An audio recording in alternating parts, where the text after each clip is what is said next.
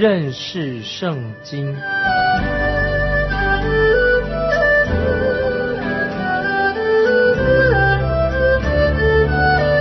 认识上帝的话，把上帝的话带到全世界。本节目是由认识圣经机构和环球广播电台联合制作，欢迎收听。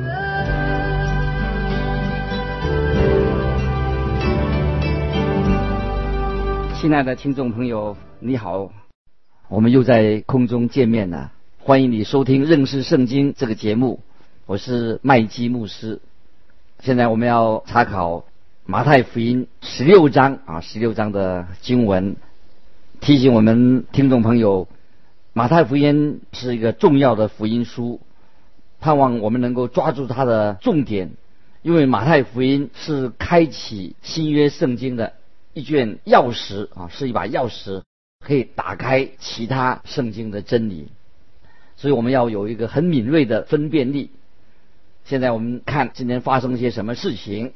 我们来看马太福音十六章十三节：耶稣到了该萨利亚菲利比的境内，就问门徒说：“人说我人子是谁？”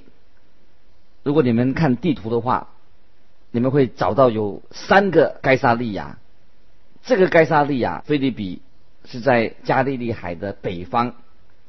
主耶稣现在是在北方，他准备要从那里转头，他要向着耶路撒冷和定十字架的路上走去。在主耶稣开始他这个路途之前，有两件事情，他要门徒想得很清楚，要他们知道。第一是。他到底是谁？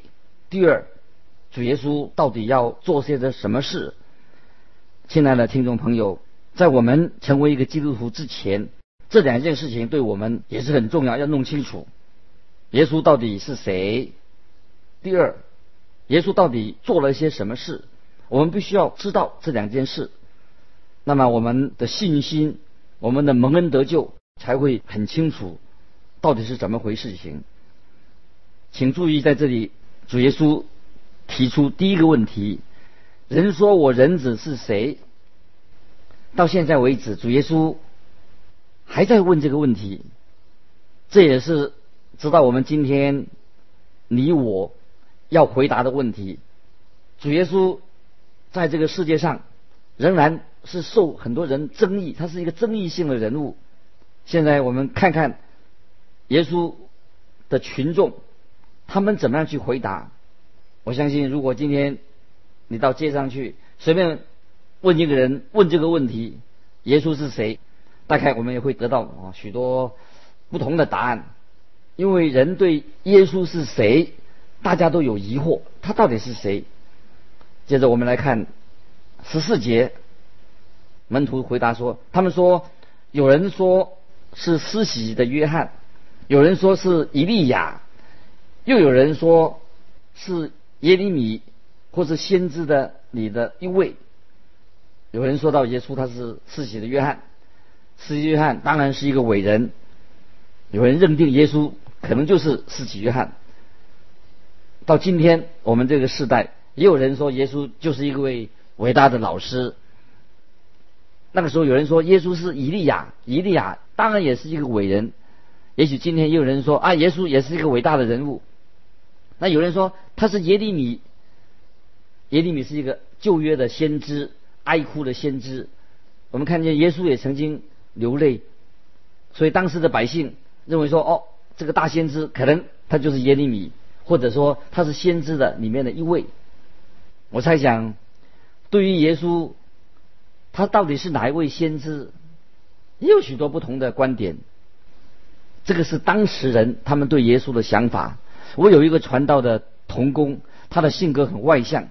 当他听到我说这些这这一段的时候，他就跑到街上去问那些过路的人，问他们说：“你们说耶稣是谁？”这个问题，他也得到了许多不同的回答。啊，有人说他是世界上的最伟大的老师，有人说他是一个宗教的创始人，有人说他耶稣是一个好人，还有人说啊，耶稣就是世界上历史上的名人之一，就是说他是先知当中的一位。所以我们这里看到主耶稣现在他问他的门徒，转向门徒问他们说：“耶稣说，你们说我是谁？”西门彼得回答说：“啊，这个在十五、十六节。”西门彼得回答说：“你是基督，是永生神的儿子。”啊，他回答：“你是基督，是永生神的儿子，永生神的儿子。”这是门徒对主耶稣做了一个信仰的告白，一个宣誓。门徒这个宣誓可以说是非常的好。你是基督，是永生神的儿子。所以门徒在这个时候所做的宣誓，很明显的，西门彼得是其他门徒的代言人。他们对耶稣说：“你是基督，是弥撒亚，是受膏者，是旧约圣经所预言的那一位。”主耶稣的确是应验了旧约的预言。还有他们说：“你是永生神的儿子。”到这里为止，这些耶稣的门徒们是给耶稣一个。非常好的、非常尊贵的、非常好的一个尊称，很崇高的一个尊称。他就是主耶稣，他的身份就是这个样子，这是他的位分。接着我们看第十七节，耶稣对他说：“西门巴约拿，你是有福的，因为这不是属血气肉的指示你的，乃是我在天上的父指示的。是的。”只有神的圣灵才能够使人认识耶稣基督。今天也是一样，若不是圣灵的启示光照，没有人能够称耶稣基督是主。就神圣灵，他把有关基督的事情启示我们。主耶稣他也是这样说：这不是属血肉的指示你的。他的意思就是说，你并不并不会因为跟我在一起。就能够认识我是谁。我听见有人这样说：如果我跟耶稣一起三年的话，那么我一定就会认识他是谁的。我们看到这时耶稣的门徒们和耶稣在一起也有两年半的时间了。耶稣跟他们在一起，你觉得这些门徒就真正完全认识耶稣吗？大概不是吧，亲爱的听众朋友。你今天要认识啊，耶稣基督，唯有借着神圣灵的光照，才能够使你真正认识主耶稣他到底是谁。接着我们看十八节，我还告诉你，你是彼得，我要把我的教会建造在这磐石上，阴间的权柄不能胜过他。这里我们来仔细的看这一节的经文。的意思，主耶稣说他要把教会建立在磐石，这个磐石是指什么呢？有些人说教会就是建造在建立在西门彼得这个人的身上，这个答案明显是错的，因为这是望文生义，这种解释不正确。在希腊文的意思啊，这个原来的意思，磐石的意思就是只是讲到一块小石头。他说彼得，你是一块小石头。我要把我的教会建造在这磐石上。另外，也有人认为，基督是要把教会建立在西门彼得所做的宣誓上面、宣告上面。这个看法啊，也是不正确的。那么，这个磐石到底是指什么呢？这个磐石就是指耶稣基督，就是指基督自己。教会是建立在。基督的身上，建筑在基督里面。彼得后来他自己也是这样说。我们看那个彼得前书第二章第四节，彼得前书第二章四节，主乃活石，固然是被人所弃的，却是被神所拣选、所宝贵的。在彼得前书第二章第六节，他是彼得又引用。以赛亚书二十八章十六节的话，我们看彼得前书第二章六节，看呐，我把所拣选所宝贵的房角石，安放在西安，信靠他的人必不至于羞愧。所以我们看到教会是建立在基督的身上，基督是教会的根基。在哥林多前书三章十一节，这里也说到哥林多前书三章十一节，因为那已经立好的根基就是耶稣基督，此外没有人能立别的根基。耶稣基督就是磐石。主耶稣说，他要把他的教会建立在这个磐石上。当主耶稣说这个话的时候，教会那个时候还没有教会，而且在旧约里面，那时候也是没有没有教会，因为直到主耶稣定十字架、从死里复活、升天，耶稣在差遣圣灵来到这个世界上之后，才有教会的存在，把教会建立起来。在这件事情重要的事情，耶稣所做的事情还没有完成之前。那个时候教会是不存在的，所以这里啊，耶稣说我要把我的教会建造在这盘子上，这是讲的什么？是讲将来耶稣所要做的事情。那个事情那个时候还没有完成，就是主耶稣他要在做的事情。接着我们来看下面的经文，阴间做这个解释，阴间的门是指什么呢？阴间的门是指死亡的意思。在希腊文原文的阴间，在旧约里面说阴间就是一个眼睛看不见的一个世界，那个就是指死亡的意思。死亡的门，这个死亡不能够胜过基督耶稣的教会。有一天，主耶稣会从天降临，在这个经文里面啊，我们看这个。天上龙的家前书第四章十六节，帖撒罗尼迦前书第四章十六节有这样的话说：主啊，就是主耶稣必亲自从天降临，有呼叫的声音和天使长的声音，又有神的号吹响，那在基督里死了的人。必先复活啊！这是《帖撒罗尼迦前书》四章十六节。这里特别强调说，因为在基督里死掉的人都要复活，死亡绝对不能够胜过基督的教会，这是神给我们的应许。接着我们看《马太福音》十六章十九节：“我要把天国的钥匙给你，凡你在地上所捆绑的，在天上也要捆绑。”凡你在地上所释放的，在天上也要释放。这里天国的钥匙，这个钥匙是指什么？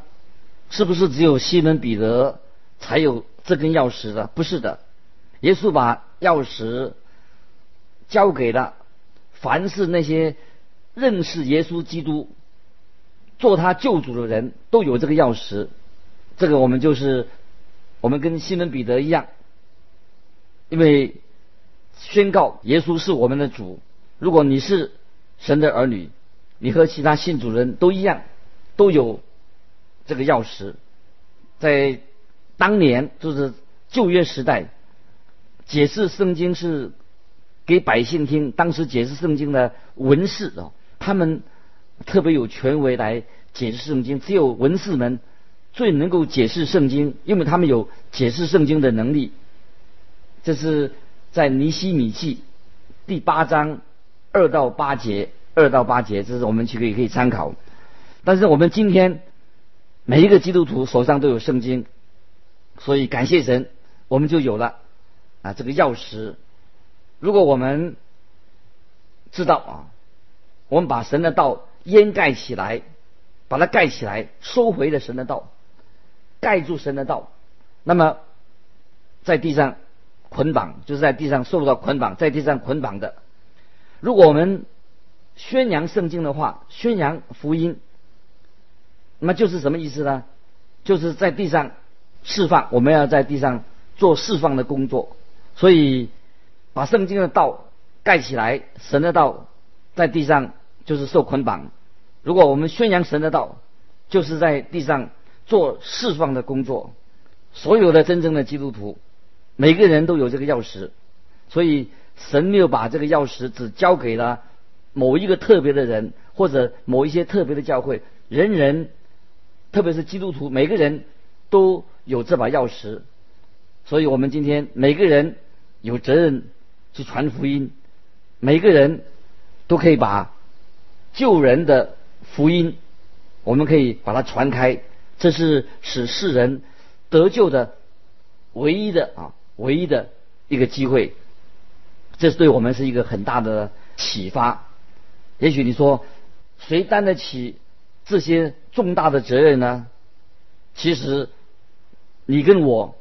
都有把神的道把它传开的责任，这是你我今天我们要承担的责任。因为每个基督徒都有圣经，那么圣经都都有了这把钥匙，我们可以把神的道传开。接着我们看二十节，十六章二十节，当下耶稣嘱咐门徒，不可对人说他是基督。耶稣为什么会？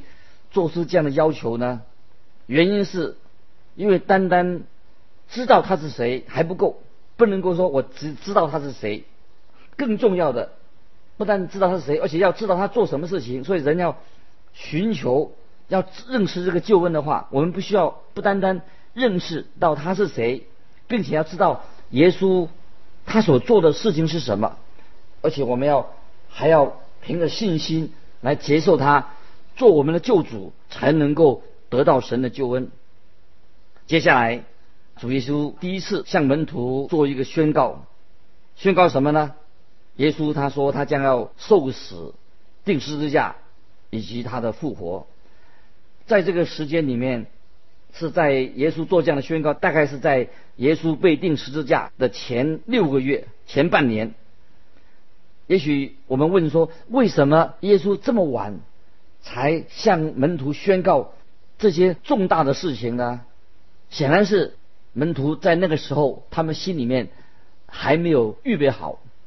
我们可以从门徒的反应就知道他们当时的状况。主耶稣一共五次说过他要上耶路撒冷定十字架，耶稣要受死的事情。可是门徒并不太了解到底怎么回事情。马太福音十七章十二节。十七章二十到二十三节，二十章十八十九节，二十章二十八节，曾经都记载说过耶稣说到他要定十字架的事情。就算主耶稣做出这些很强烈的指示，告诉他们，可是门徒对耶稣所说的他们听不懂。直到主耶稣从死里复活以后，他们才恍然大悟，才明白主耶稣他自己的宣告。接着我们来看二十一节。从此，耶稣才指示门徒，他必须上耶路撒冷去，受长老、祭司长、文士许多的苦，并且被杀，第三日复活。在这里这一段指出，这是主耶稣为你为我所成就的事情。这个就是我们叫做福音。根据圣经的记载，耶稣为我们的罪而死了，耶稣埋葬了，耶稣复活了。我们必须要认识这位主耶稣基督。他是谁？我们必须要认识他到底为了你、为了我做了什么事情。哦，这两件事情是非常重要的。假如你明白了这两件事情，用信心接受主耶稣做你的救主，这样我们可以说我们已经蒙恩得救了。我们知道这两件事情很清楚，在约翰福音第三章一到十六节里面，我们知道主耶稣在早期他做传道施工的时候啊，他只有把这个福音。向尼哥底母启示，所以只有尼哥底母在耶稣传道早期的时候啊，他知道关于福音啊这重生的一个真理。尼哥底母他领悟了这个真理。接着我们来看二十二节，二十二节，彼得就拉着他，劝他说：“主啊，万不可如此，这事必不临到你身上。”在这里，彼得说的什么意思呢？那你是弥撒亚，你是神的儿子，你一定不可以这样子。你怎么可以去钉十字架呢？从这里我们可以看出来很清楚，使徒们从来没有想过他们的主、他们的耶稣基督会上十字架，他们不明白神的儿子怎么会上十字架呢？接着我们看二十三节，十六章二十三节，马太福音，耶稣转过来对彼得说：“撒旦，退我后去吧！你是绊我脚的，因为你不体贴神的意思，只体贴人的意思。”这里我们看到，任何人他否认了福音的事实，否定了主耶稣是为我们的罪钉死在十字架上。耶稣被埋葬，又复活了这个事实，恐怕这个就是来自撒旦的诡计。当一个人在讲台上否定这个真理，耶稣的定十字架、埋葬、死里复活，那么这个一定是出自撒旦。亲爱的朋友，耶稣基督替我们的罪定十字架，死了又复活了，这是唯一能拯救我们的一个救恩之道。我们看后来在彼得前书第二章二十四节。彼得那个时候他已经改变了，他明白的。他这样说：二章二十四节，他被挂在木头上，亲身担当了我们的罪，是我们既然在罪上死，就得以在义上活。因他受的鞭伤，你们便得了医治。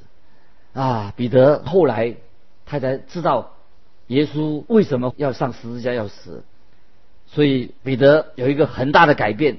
可是，在此时此刻，在看这个马太福音的十六章，这个时候，耶稣就对彼得说：“撒旦，退我后边去吧！”你看看，彼得这个时候，他前一分钟，神的灵感动他，他宣告耶稣是神的儿子；下一分钟，他就被撒旦所蒙蔽的、蒙骗了。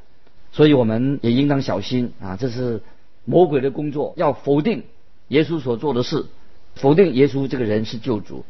接着我们看第二十四节，于是耶稣对门徒说：“若有人要跟从我，就当舍己，背起他的十字架来跟从我。”许多人把这一节圣经有时误解了，他以为说舍己的意思就是说哦，从今以后我不上电影院，我不看电影了，我不上馆子了，或者我不花钱买一些太贵重的衣服来穿。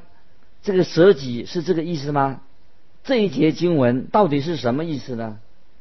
就是要我们去否定我们自己，就是舍了我们这个老我、老我，我们里面呢这个老自己，这个旧人，要把这个放下。因为在这个世界上最困难的啊是什么事情呢？就是舍弃自己这个老我，把这个老我放下。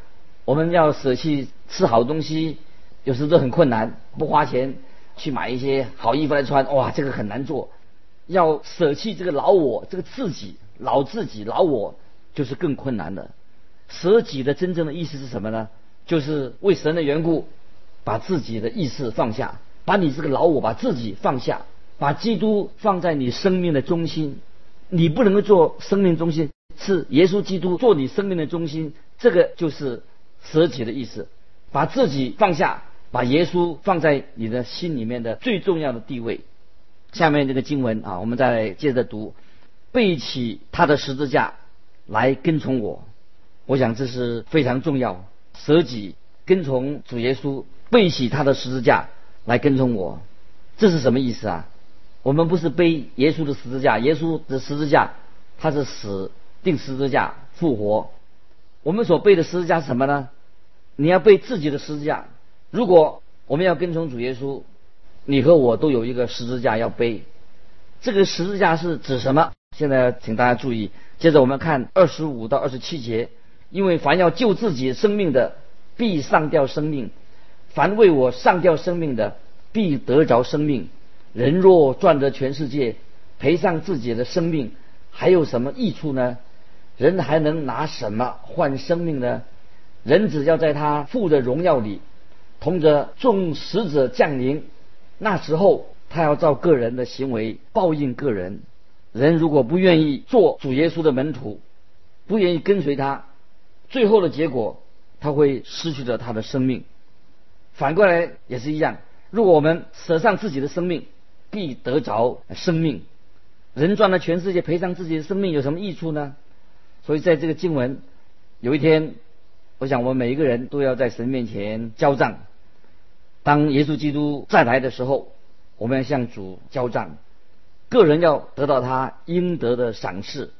我想我们每一个人在神面前都要好好的做一个反省，来默想这段的经文啊。因为时间的关系，最后一节我们要十七章再来做解释。如果有什么分享的，欢迎你来信寄到环球电台认识圣经麦基牧师收。愿神祝福你，我们下次再见。